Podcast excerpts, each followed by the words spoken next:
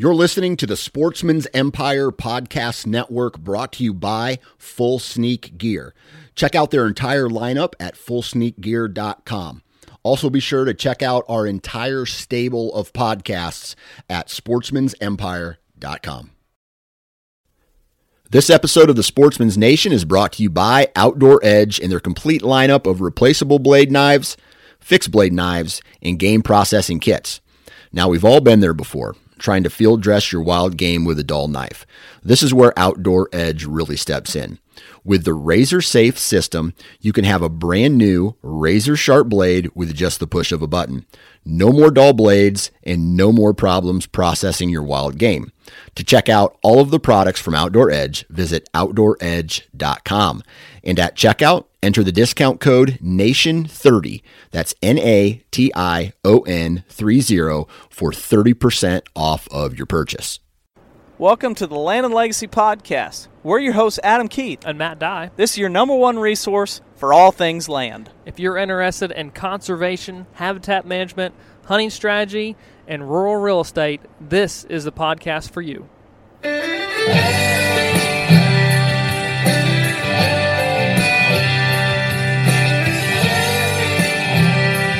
Welcome back, Land and Legacy Podcast. Adam here, Matt's here. and we got a special treat for you uh, this week. Um, we're gonna we're gonna continue the turkey turkey theme, guys. We're not ready to give it up uh, from the standpoint of no, exactly. Love them too much. We've been we talked about all the management leading up to turkey season, then we talked about turkey hunting and success and things during season, and now we kind of shifted because the numbers are out on the decline of the harvest. We overall we know there's a pretty good decline throughout much of the country um, in the turkey population, and so we're going to jump in with some other people um, this week and next week. We're going to talk to some guys um, about uh, what they've seen, ideas they have to help. Uh, and It's so, varied sources. So it's not just you guys hearing us talk turkeys for since like what Feb- late February all Yeah. the way through. We get it. We know most of the seasons are over, but but still we've got to be passionate about about this bird. And really, one of the most uh, critical times is right now nesting and then getting into brood rearing. So we're going to continue talking about turkeys, but bring on some additional folks. Um, from various sources, yes, they're going to kind of be centralized in Missouri here, but they still have a national reach and hunt outside of the state. So Yeah. um, I think they're going to bring a lot of cool point of views, much different from ours. Um, and like our first guest today Yep. is a huge public land hunter. Obviously, Aaron Warbritton from the Hunting Public. I mean, very with the name, you know Yeah, he's going to be yeah. hunting public ground. but but very uh, passionate about turkeys. Uh, has, has hunted them in various situations, tons of different states, um, private land and public ground. But now ninety percent of his time is spent on public ground. So, you know, here's a guy passionate about turkeys, cares about them, um, and, and is trying to be able to do whatever they can as a group to um, bring awareness to turkeys as well as still enjoy the thrills of spring. And so, um, Aaron is going to come on the podcast and share his knowledge and thoughts as a public land, let's say, point of view. Um, what what they're doing for, for the wild turkey. That's right. That's right. And it's going to be well. We've already recorded it, so we know what all he says. But I think it's a, it's once again a guy singing a very similar tune to what we've been saying. Declining numbers. We need to do something. Yes. And now for public land, it's a little different than what we can do on private ground. But oddly enough, But we, st- there's we a big still want emphasis to. on on public land or private ground management. So Yeah. um, it was great to have Aaron on, um, and we're gonna. I mean, we've never been a real. We our our podcast has never been guest heavy. Right. Uh, we've never had a lot of guests for for a lot of reasons. We we're going constantly, so it's kind of hard to get your schedule, my schedule, Right. guest schedule all lined up. Um, but it's working, and we've had the ability, and we're going to have more guests on in the future. Um, as we kind of reiterate the the the growing need for habitat work. That's so, um, yeah, hopefully everybody enjoys. Um, and uh, A new, fresh perspective besides us just rambling all about Yeah. turkeys. that's right. Although it might not sound too much too different. You'll Yeah, hopefully just- enjoy it. Well, a lot of our guests, I think by now they realize, oh yeah, well he's saying the same thing they've said for weeks. so, um, yeah. yeah. so Uh. Aaron, Aaron's joining us, and uh, hopefully you guys enjoy. All right, guys, let's jump right into this. So, like we said in the pre-show, we got Mr. Aaron Warbritton from the Hunting Public here. Aaron, thanks for joining us. Yeah, no problem, fellas. So, I think it's interesting, and, and I'd be there's no way to track it, but I feel like, uh, what year did you guys start the hunting public? Uh, 2017. So, uh, around August or September, somewhere in there. I, th- I believe it was September 2017. so Matt and I we launched Land and Legacy in 2017 in the Yeah. spring, and uh, so we've been going at this for about four years now. And I think our audience, I'm not sure that our audience is a lot of landowners. We have a lot of guys that are uh, retired and and uh, middle aged, and I know you guys have a lot of probably. How do I say gamut. this without smashing toes? A little bit younger generation probably is really following you guys, and I'm sure there's spillover. But in case there's listeners of ours that, frankly, are living under a rock, tell us a little bit about the hunting public. Uh, we started the hunting public basically with the mission to relate to the general public that hunts. That's where the name comes from. It's like when, we were all sitting down as a group of buddies, we're we're all from different, you know, parts of the country, and we're discussing the type of content and uh, we felt, you know, viewers want to see, and we're like, guys, we're just your average, you know, deer and turkey hunters from different parts of the country. We're we're just like the majority of the general public that hunt. So let's just call it the hunting public and you know do our thing. Most of us grew up hunting private land on permission, small tracts, or public land. So which is what you know the majority of your the majority of the general public that hunt on a day to day basis. So that's kind of where the whole idea on from and then that's our that's just our constant mission is to try to relate to those viewers out there that are you know in the same boat as us if you will There you go. So when did you guys kick off your 2021 spring season? uh we started way south um hunting osceolas in southern florida then we went to north florida that was um, i'm trying to think though when we started i think it was around the 8th of march or the 9th of march and we've been hunting turkeys steadily since then That's a that's a long season. That is. Oh yeah, I'm yeah. getting we're gonna tired. wrap up on June on June fifth in Maine. So Nice. Whoa. That's that's I've I've been up to Maine before. It's a unique experience. I will say this: they are extremely early mornings. It's such so so much later in the year, and you're so far east on that very northeast portion. It's like two two thirty wake up calls. Oh, holy cow! Yeah, just I prepare can't yourself. wait. you've always, Matt. There's always a phrase that you heard while you were in Maine that I always laugh about. What was that? Th- uh, high backing and thunder throat. That- I wasn't I wasn't there in Maine when I heard that. That was actually with Casey Morgan. Oh, oh, he's the one who He- says. but okay. he was with a hunter from Maine. Maine. Okay, That's where it I knew there from. was something. Yeah, but there there's a quick short story. There's a guy he was hunting with. I think he was guiding the process, and the guy didn't refer to it as strutting and gobbling. It was high backing and thunder throating. so y- y'all can use that one when you go up to uh, Maine and, and the Northwoods up there. Perfect. That's great. So early March all the way to uh, June. Whew. How overall? How have you guys seen the spring going? Uh, it, it's been a good spring for us. We've got into we've got into birds everywhere we've went. Uh, I would say that the trend, at least in the last couple years, and magnified by COVID last year, and then carrying on into this year, has been more pocketed turkeys. Mhm. So when we travel to an area, what we're finding on public land anyway, because most of what we hunt is public, what we're finding is uh, turkeys are harder to locate, and some of them are few and far between in spots. But if we move around enough, we th- at least this spring we've been able to find pockets healthy pockets of birds to hunt. You know, for example, I'll use Kentucky. We we got there the day before their season opened. We whipped in and hunted an area where there was a bunch of hunters, and we heard one turkey gobbling in there on opening day, and it was getting pressured heavily. Well, by the end of the trip, we had moved to some more remote locations and some steeper terrain, and where we were able to find some pockets of turkeys where there was five, six, seven, eight longbeards, Hmm. all gobbling, you know, in one drainage, which is what you would expect in that type of area because it was prime habitat for turkeys. Uh, but you know that that's been the case pretty well everywhere we went. I mean, even up in the in the northwest where we were just hunting Merriam's turkeys, that was the case. It was like, yeah, there's this area has good habitat and it looks like there should be turkeys, but there's not very many.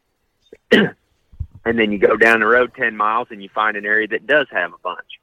But it was it was very pocketed throughout the spring. We definitely had to do more moving around than we usually do in order to find, you know, good populations of birds. this this could be total coincidence, and and we try and follow along with you guys' um, message and videos as as much as we can. But like you guys, we're on the road quite a bit, especially during the spring. But would see, I guess, some footage or maybe some photos and such of you guys harvesting turkeys. But it seemed almost that this year, a lot of the success was in and around recent habitat work, specifically prescribed fires, whether it was from Florida to Kentucky. Um, is that something that you guys are specifically looking for, or is that just, hey, this is where the turkeys are, and we're we're ending up hunting them here? Uh, a little bit of both, honestly. In the southeast, we're definitely looking at that. And uh, as as we go farther north, like Kentucky, we were still looking for some of that stuff as well. But it, it kind of you kind of have to have a mixture of of everything. You know, I mean, where we noticed we were finding birds in Kentucky, and and even down in the southeast in Georgia and Alabama, was you know in the edges of those fires. So where a prescribed fire would butt up against a, a hardwood creek bottom, Mm-hmm. you know, and then the fire would fizzle out. Yep. In the first 200 yards or so of that fire, there would be turkeys, you know, along that transition from creek to creek bottom hardwoods to fire. Yep. And that that was the types of areas where we were finding turkeys in the southeast. And then once we got up to Kentucky, uh, and we were hunting some of that national forest ground, we were they had fire breaks, you know, created throughout that habitat where, you know, you'd obviously have fire on one side and then you'd have, you know, untouched on the other in the timber. And along those transitions we were finding birds. Uh but I I mean that that definitely helped us find turkeys in those areas, but those types of areas that got a lot of attention from other hunters we didn't find birds in those. We found sign of turkeys that were there before the season, but as Mhm. soon as the season came in and hunters got in there and they either killed them, they either missed them, or they spooked the birds, I'm assuming. And it totally changed the makeup of of that location for the remainder of the spring. not to get sidetracked on the conversation, but it's funny the what what it is you're describing goes back to a lot of things that that we preach, and so our audience can. Uh, let's say gain from your observations is small fires don't overlook them because if you're finding birds just around the edges you don't have to burn a big block of 100 to 200 or more acres at one time small fires have a big play in turkey habitat behavior Is So- exactly what. well, Brett- on those national, on those big national forest lands, you guys probably know that they, when they burn, they're trying to be as efficient as possible. Oh, yeah. They have limited manpower. Yep. They have limited resources to spend on it. They know that they have to burn to decrease the fuel load. So when they go in there, they're burning thousands of acres at a time. Yep. Yep. Road, what- road to road. what ends up happening is the turkeys don't use the middle of those burns. No. I mean not until they not not until that early successional stuff grows back in, and then they'll move back into it. They love the edges of them, Mhm. but uh, only for like the first couple hundred yards they'll be out in those burns. Otherwise, if we see them out in the middle of one of those giant burns, they're not feeding, they're not strutting. Most of the time, they're they're hiking through it to get from A to B. Mm. Certainly. You know, Yeah. It's, it's, it's like a temporary void as they scale those fires that you guys are seeing on a lot of the public land. But Yeah. you don't have to have that temporary void if you're minimizing or decreasing the average burn unit itself. Yeah. So- Mo- most Yeah. guys don't even own a thousand acres, and Right. it goes right in with what uh, colleague of Michael Chamberlain, Bret Collier, says is um, big burns are better than no burns, and small burns are better than big burns. Yep. Right? Yeah, that's right. Yeah, so that is interesting. I noticed that you guys had keyed in on that, and I was like, "That's what we're doing here on our own farm. Is uh, we shot birds right around fire, uh, burn Right. units for Yeah, us. on edges of them too. yeah, still smell the smoke. Yep. Yep. Uh, so let's, t- Aaron, a little bit of, I guess, your background. You've been in the hunting industry for how many years now? Oh, uh, that's a good question. I've I've dabbled in the hunting industry since probably 2004 or so. Uh, I I started out going to turkey calling competitions when I was 16 years old, and I've always filmed my hunts. I mean, me and my cousin have done that since we stole my aunt's video camera out of the closet when we were 10 years old. So that's that's sort of always been part of my life. But I got more involved in the industry and like doing some freelance filming and stuff in 04 and 05 and then just steadily sort of built my portfolio up from there before I eventually got some more work towards the end of college and uh started being able to make a little bit of side money doing that, you know, filming for other companies and editing projects for them and then eventually I took the internship with Midwest Whitetail and moved to Iowa. That was in 2011 Okay. Gotcha. and from that point on, it's just grown uh, more and more involved into the industry. So over all those years, you've been turkey hunting the whole time, and Yep. I want to early on. Let's say when you were a teenager, you were hunting turkeys in Missouri. Do you remember what's the correlate? I guess compare the turkey population of those days versus now. Well, that those were the days, the glory days, if you will, of Missouri turkey hunting. I mean, we were at the, and and it's not just in Missouri, in my opinion. I feel like a lot of states through the mid 2000s were experiencing, you know, a bumper crop of turkeys. Yeah. And it was kind of at that period of time, anyway. I'm generalizing a bit, but through that period of time, that's when all of those restocking efforts uh, really started to come to fruition. There was an increased turkey hunter population, so you know we had more money going into the resource, and for whatever reason, during that five six year period through there, there was just a good amount of turkeys. I, I could be wrong, but I think Missouri killed fifty some 1000 Mhm. birds a year there for a few years in the mid two thousands.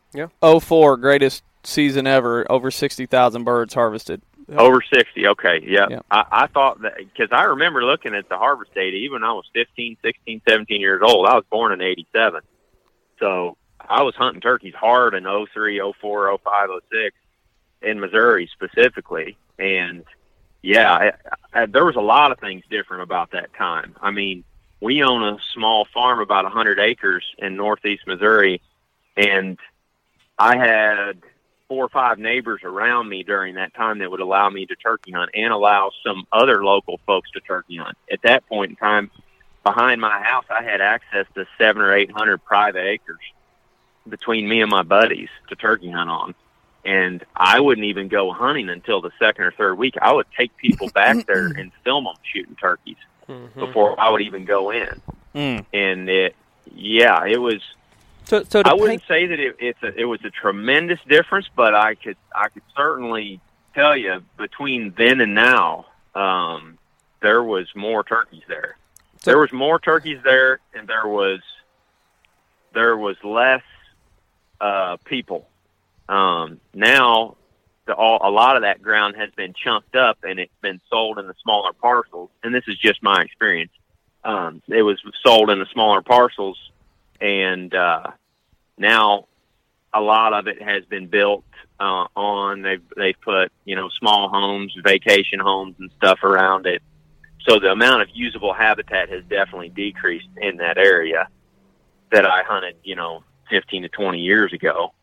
Um, but the overall numbers of turkeys has decreased on our farm. An interesting thing on our farm, we've ran trail cameras for two over two decades, and increasingly, I'm not saying this is the case everywhere, but increasingly in the last 10 years, we've gotten fewer pictures of turkeys each and every year, and I'm I'm seeing just minimal decreases each year, and increases in bobcats specifically. Hmm. Uh, you know, I don't want to open a can of worms with that because people people will say, you know, we got to kill all the bobcats to save all the turkeys. I don't. I'm not necessarily on that, uh, you know, on that bandwagon. But I can say for sure on our farm we've seen an increase in bobcats and a decrease in turkeys in the last, you know, seven or eight years. Hmm. Do you notice a But a difference between land use or management? Because I know growing up for me, prescribed fire was used a lot more from farmers, even trying to clean up their woods. To now, it seems like when you see a fire in the Ozarks, in in our kind of tri county region, it's like there's a guy managing for wildlife. Like that. That's just who who's burning now, and it Sticks and out that's sore it. thumb, yeah. And do you do you know um, if there was a change from back then versus now? I couldn't say, uh, to be honest. I just I, I noticed that back then it seemed like a lot of my buddies and a lot of the friends and whatnot within our community turkey hunted, but it just seemed like everybody had more places to go, and I mm-hmm. think the reason behind all that was that there was just more turkeys to hunt Yeah. there was just more turkeys to hunt on more areas, and that you know everybody having more access, Yeah. and then eventually more success. Yep. What what did Missouri harvest this year? Thirty thousand or thirty three? Thir- thir- just like just over thirty three, I think. I mean, yeah, we're paint we're, we're- to paint that picture for Do you everyone all know what it was last year in the COVID boom? uh, about 36? sixteen. That uh, no, yeah, but I think I want to say it was it like phone. thirty six thousand. it was just. Oh, man, I forget. Yeah, I, I It wasn't a cons- it wasn't a very large decrease um, when you compare the the hunter uh, numbers, the the changes between last year and this year in Yeah. the in the state of Missouri. But I want to say it was like 36,000 2020 to to thirty three thousand um, in in this year. And I, there, I mean, there's so yeah, many factors and that's the that interesting play thing because. COVID created a lot more, you know, opportunity for folks. So Sure. that's what we saw across the board last year was there was way, way more hunters, especially out on public land because they had time to hunt. Certainly, certainly. And I know there were some states right, let- let's say the southeast, like Georgia, South Carolina, right as COVID was really hitting. That's when their seasons were opening up.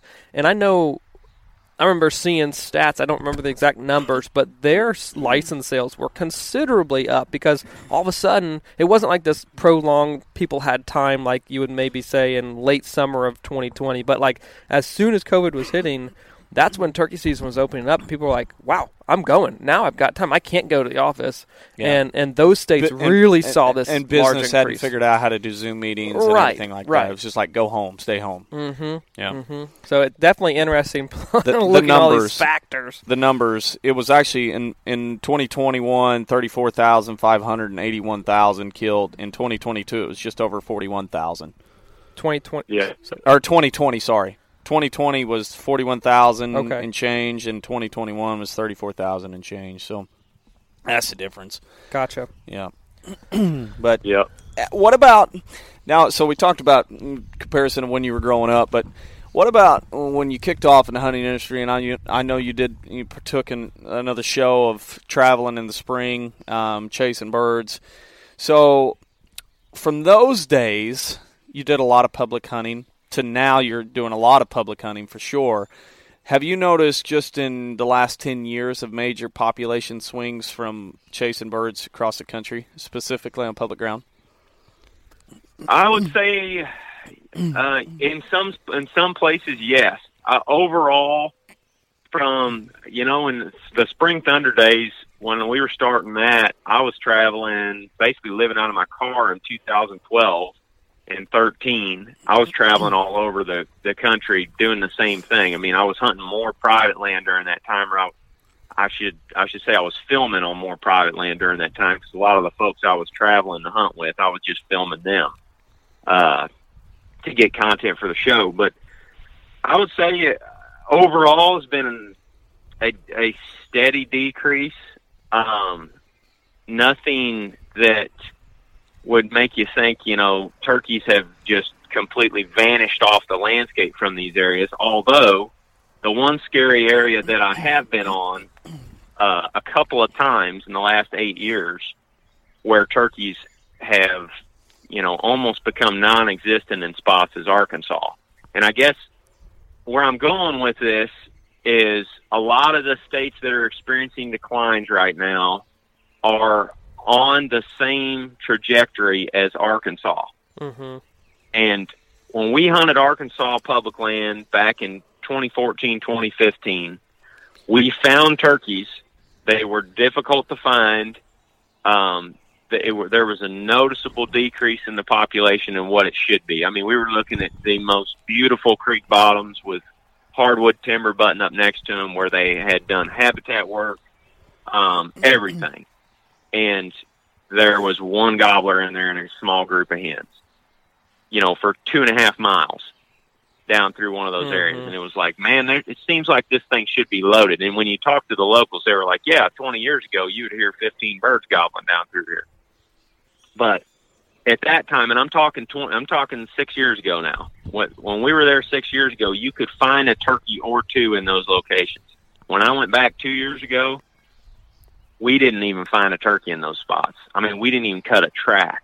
Hmm. Wow. So, and it was it was a scary, you know, ominous place to be because we were sitting out there in picture perfect weather, opening week of turkey season in Arkansas, listening over top of some excellent looking habitat and what appeared to be good looking habitat. Now, I'm not an expert like you guys are, but I mean, when I was standing up um, on top of these bluffs, listening over several riparian areas down below me in these creek bottoms and rivers. I'm like, yes, I should be hearing mm-hmm. turkeys. Yeah. Like, and and even spots where I had been on turkeys in the past, we did not hear birds. I mean, we got on turkeys by the end of the trip, but it was one bird, and we hunted them for three days in a row.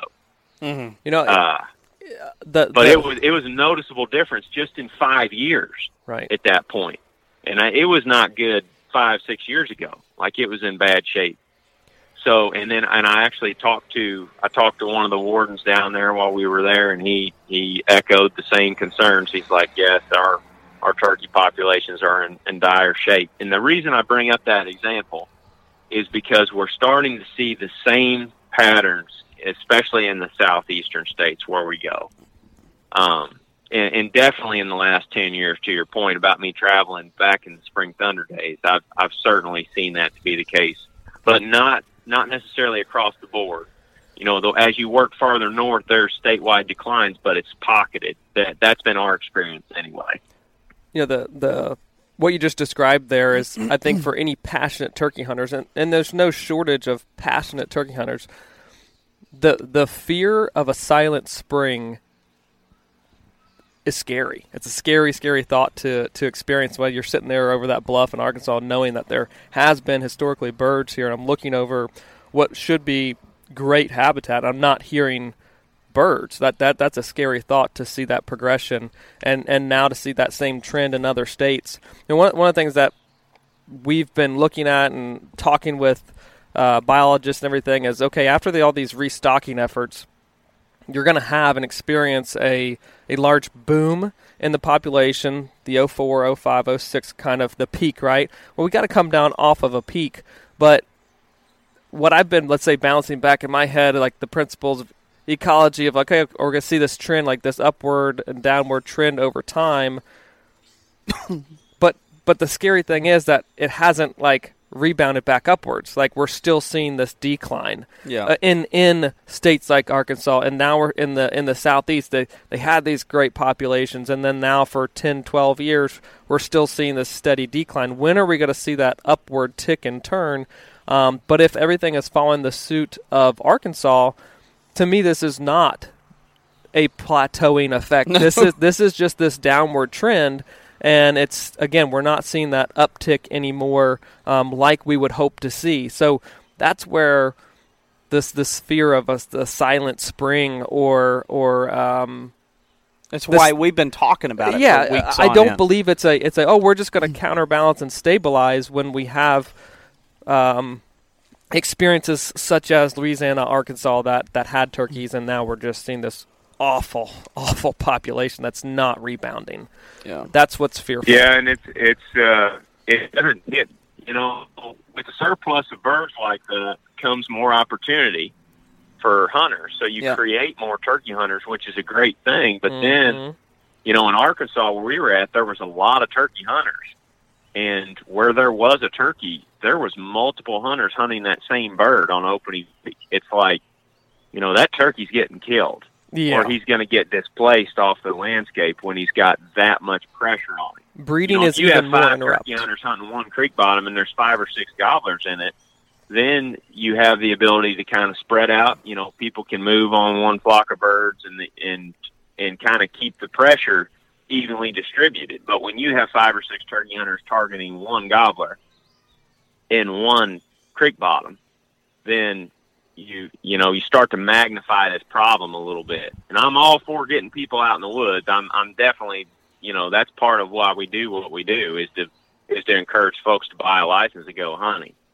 But Totally. you know we're we're walking a tightrope with with this population issue. However, I think that, and this is just my opinion. You guys probably know more about this than I do, but I think the elephant in the room in a lot of these places is the poult production.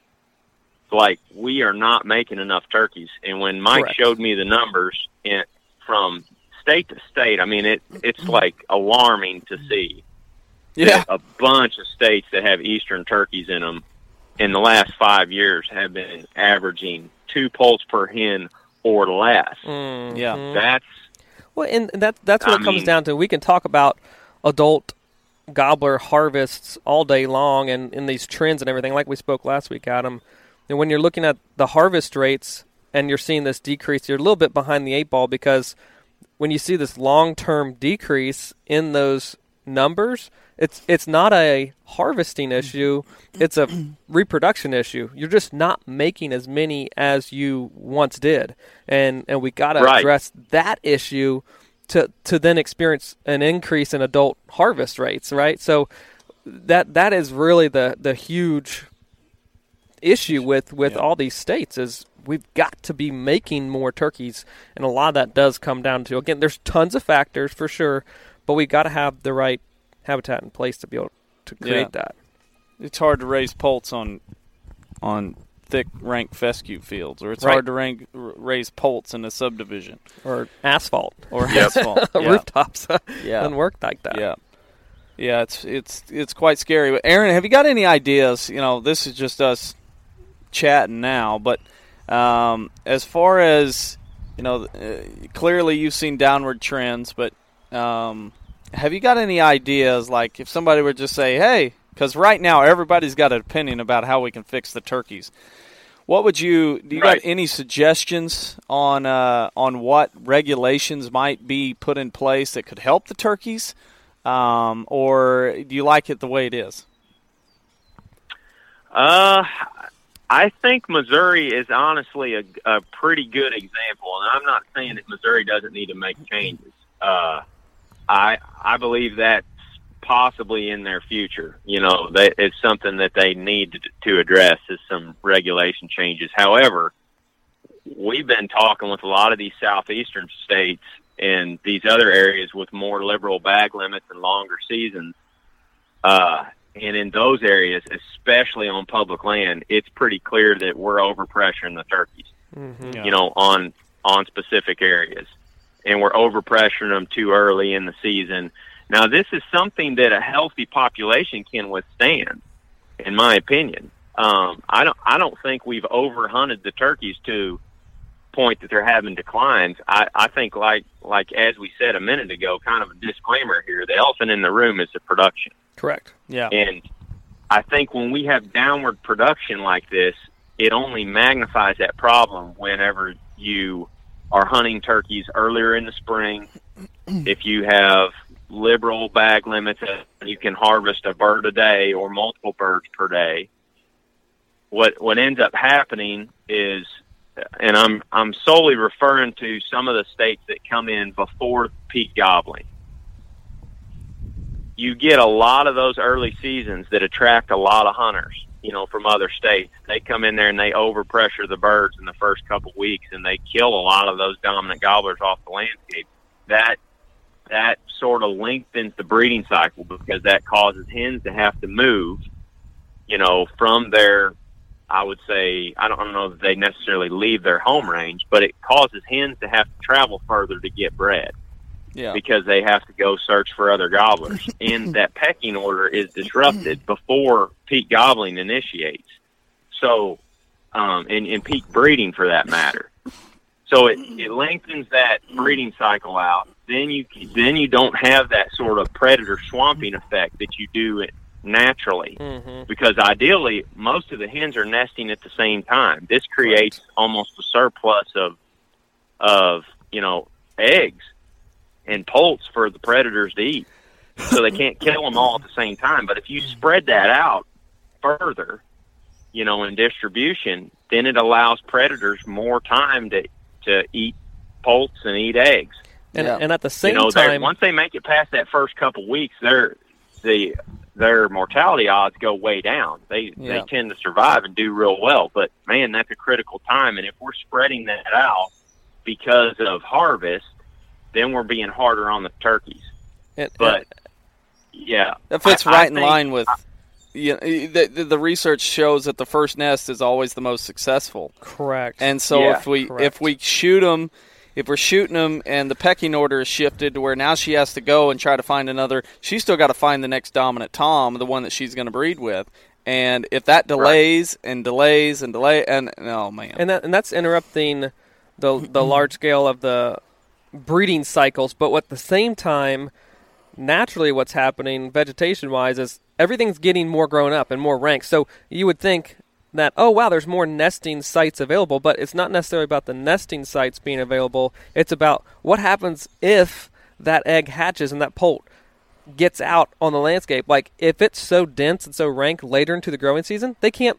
Like it's too thick for them to even mobilize. So not only are you disrupting the breeding cycles and the predator swamping effect, but it's also the growing seasons advancing quickly, man. and Yeah. it's just like, oh my gosh, we're just multiplying this um, this effect of Right. downward trends in the reproduction side of things. maybe. Oh. Yeah, and, and I should say, like, I'm not, I'm not just coming up with all this on my own. I learned all this from Mike and his students. Yep, um, totally. You know, through talking with them many times. But I, that that goes back to Missouri season. Missouri season has, in a, sense, followed the science that they had for a long time. I mean, that's why the season dates are designed to come in when they do. I mean, it's supposed to occur just after peak breeding Yep. and then we can only harvest one turkey in the first week, uh, which is supposed to limit, you know, that that tom harvest until the toms are in theory expendable, which occurs after peak breeding. So a lot of other states are looking at that model and they're thinking about moving season dates back a little bit, you know, and, and reducing the pressure on those turkeys until peak breeding is over with. Yeah, Um, we had a client. you know, reach- but that's just that I that's I mean, like I said, that that's something that probably needs to be done in the short term to help, you know, curb these declines a little bit. But long term, we got to figure out what the heck is the problem with why we're not making turkeys. Right, Yeah. right. Um, yeah, and there's a lot of opinions out there about that, as you guys know. I mean, you can go on and on about habitat and predator management and all those things, Mhm. but the There's the main million- thing the main thing we all have got to be more conscious of is habitat and we've got to do a better job of of managing for it you know if every individual does something to help turkey habitat on a property that they have access to they can have we can have an impact moving forward yeah, and that doesn't just go with habitat work. That's like when I was talking to Mike, I mean, he kind of outlined those three things. He's like, you need to be conscious of, of doing habitat work for turkeys. You need to monitor your harvest pressure on those areas. And you need to, and if you want to help even further, you can start to help manage predators on those areas. But if you only do one of those three things, it's especially if, if all you're doing is going in there and trapping, for example, you're not you're not solving the the main problem.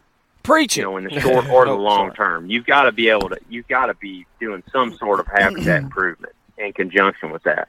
And I don't know if you guys would agree with that or not. Oh not. yeah, Oh, one hundred percent. Uh, yeah, for sure. And and, and Right. you know, Aaron, you bring up a, a lot of really good points in that, and that's honestly why we wanted to to have you on specifically, a guy who spends a lot of time on public land hunting. We spend a lot of time on private land hunting, but but this is not a private land, public land, let's say, issue or dispute, nothing like that. As, as passionate turkey hunters, we're all coming together trying pull our brain power and figure this thing out. So, as as you're talking, what would you say to guys who are listening who have access to either private and who hunt public? What are the things that, that you think they can do um, to help? Like, what what would you say to them as a guy who has experienced a ton of public land hunting the past 10, 12 years? Um, from the public land standpoint, I think it's very important for us to get involved in, I guess, our state wildlife committees and you know your state turkey federation chapters.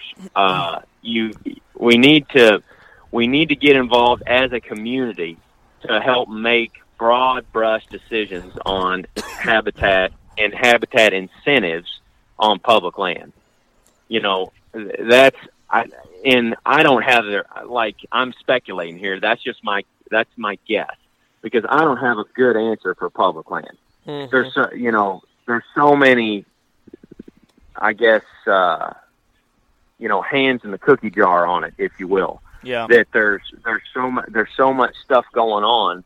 The only way we're going to be able to increase better turkey habitat and better tur- in in that sense better turkey hunting in the future on public land is if we band together somehow as a community and talk to these states about what we need to do and offer up you know our help whether if that be volunteering to assist on habitat projects which it can and can't be done depending on your situation.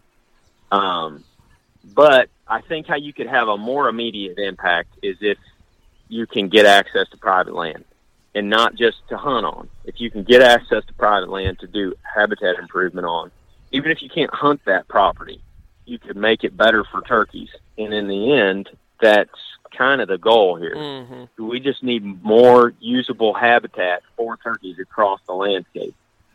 And I don't, I mean, like, I don't even, I hunt mostly public land. I don't even really hunt my family farm in Missouri anymore, but dad and I are already planning to burn Right. um, here pretty soon. We're also going to do some mild trapping, you know, during the off season, just to educate ourselves on it more, more so than anything Right. and you know we're, we also plant clover and maintain clover plots on the property that, so that they have good brood habitat.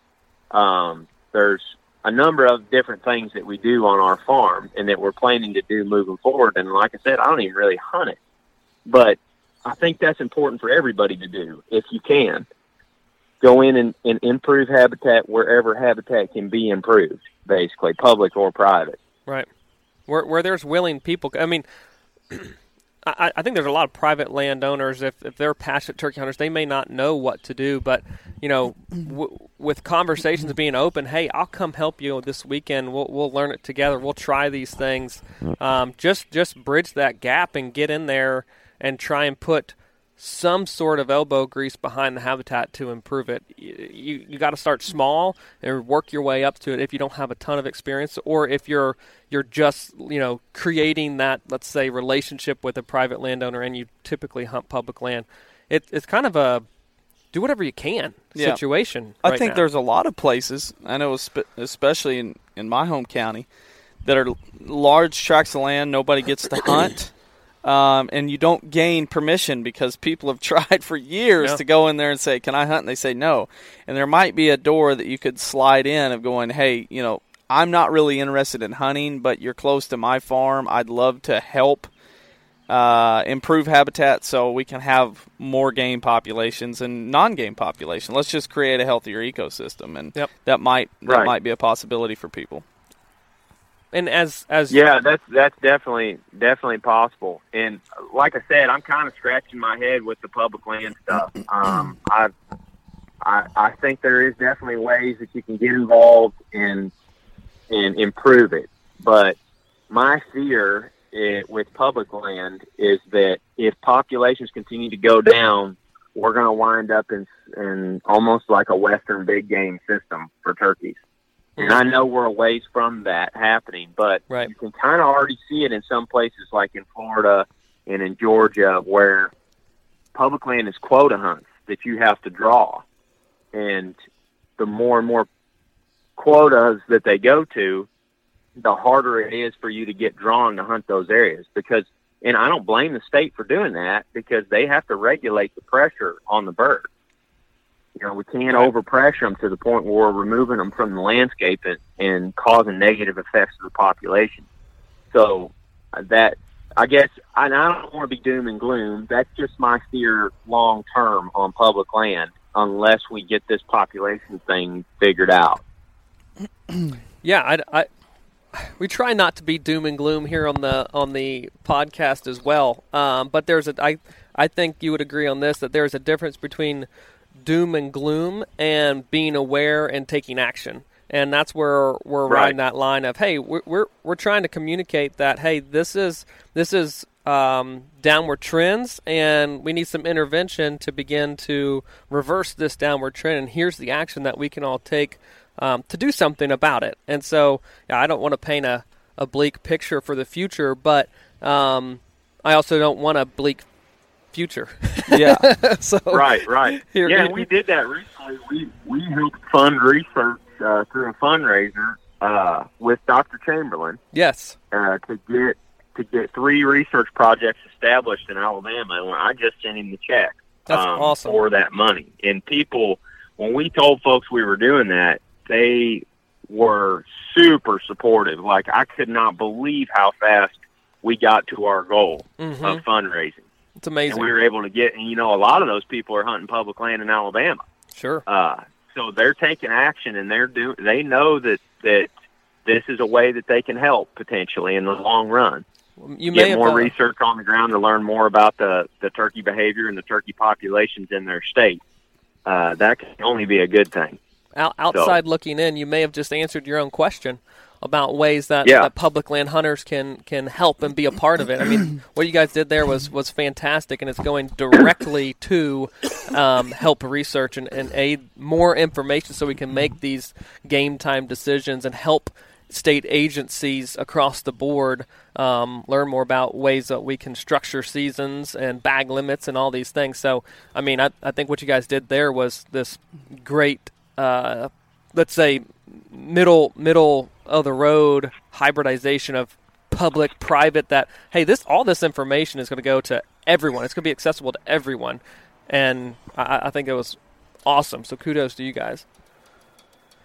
Thanks. I'm hoping we can do more of it in the future. We're we're pretty small, so we tried to just tackle one state at a time here. But I'm hoping we can go down there, and that's the plan. Is that we can fund this research. Mike and his team can get it off the ground, and then we can go down there next spring and we can film it, and we can show people the progress that they're having. That's right. and Yep. then move on to you know the next thing, the next project that we need to help fund. Um, so long term, I I I uh, you know I'm optimistic for that. That's Yeah. that's that's wonderful. No, I, I think that's a great approach. Well, Aaron, we sure do appreciate you coming on and sharing kind of your experiences and talking all about turkeys. Yeah, no problem, guys. Well, good luck up there in Maine, and I know there probably might be a few more states in between. So good luck, be safe the rest of the season, and uh, I'm I'm excited to follow along. How can people, uh, if they don't already know, surely they do, but how can people follow along on your guys' work? Uh, just go to YouTube and type in the hunting public, and you should be able to find us there. Uh, we also have episodes on Amazon Prime, and then we have a Facebook page, Instagram, and TikTok. Which TikTok. is something I I don't know much about, but uh, Ted and my younger employees do. That's funny. Oh man, awesome, awesome, and uh, appreciate your time and all that you guys are doing. Yeah, no problem, fellas. Enjoyed it.